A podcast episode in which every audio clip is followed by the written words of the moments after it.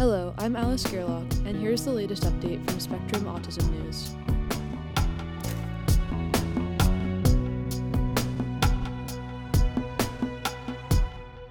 Neuronal deafness to stress may add to protein surplus in Fragile X. By Holly Barker. Fragile X syndrome mutes a key stress response pathway in neurons, according to a new study in mice, and activating the pathway reverses behaviors reminiscent of the condition, pointing to new potential treatment avenues.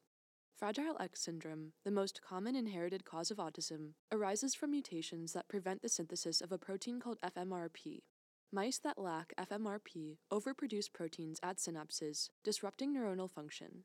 Part of that overproduction in the animals likely reflects overactivity in the mTOR pathway, a signaling cascade that regulates cell division and protein synthesis. But another pathway controlled by mTOR could also contribute to the excessive protein production, says lead investigator Arkady Khoutorsky, assistant professor of anesthesia at McGill University in Montreal, Canada. That pathway involves a protein called EIF2 alpha, which governs a cell's response to stress, a viral infection or nutrient depletion, for example. Such stressors add a phosphate group to EIF2 alpha, inactivating it and stalling protein synthesis so that cells can reallocate resources.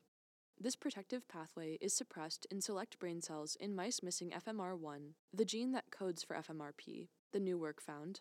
FMR1 knockout mice have reduced levels of phosphorylated EIF2 alpha, PEIF2 alpha, and elevated protein synthesis in excitatory neurons, but not in inhibitory neurons. Postmortem brain analysis revealed decreased PEIF2 alpha in people with Fragile X. In mice genetically engineered to express half the usual level of EIF2 alpha in excitatory neurons, PEIF2 alpha depletion ramped up protein synthesis and triggered behaviors reminiscent of autism, including social deficits and repetitive behaviors, the team also found. Boosting phosphorylation of EIF2 alpha in excitatory neurons rescued those traits. The findings were published 19th of July in Neuron. In previous work by the same group, loss of PEIF2 alpha in excitatory neurons caused the cells to become hyperactive. The results align with the signaling imbalance theory of autism, which suggests that the condition results from too much excitation or too little inhibition in the brain. And the new study also supports previous findings that FMR1 has different effects in distinct cell types.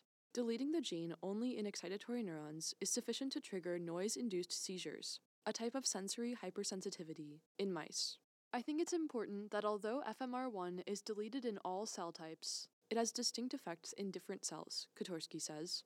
Treatments that alleviate protein synthesis in excitatory neurons may be a more effective approach than targeting all cells, he adds.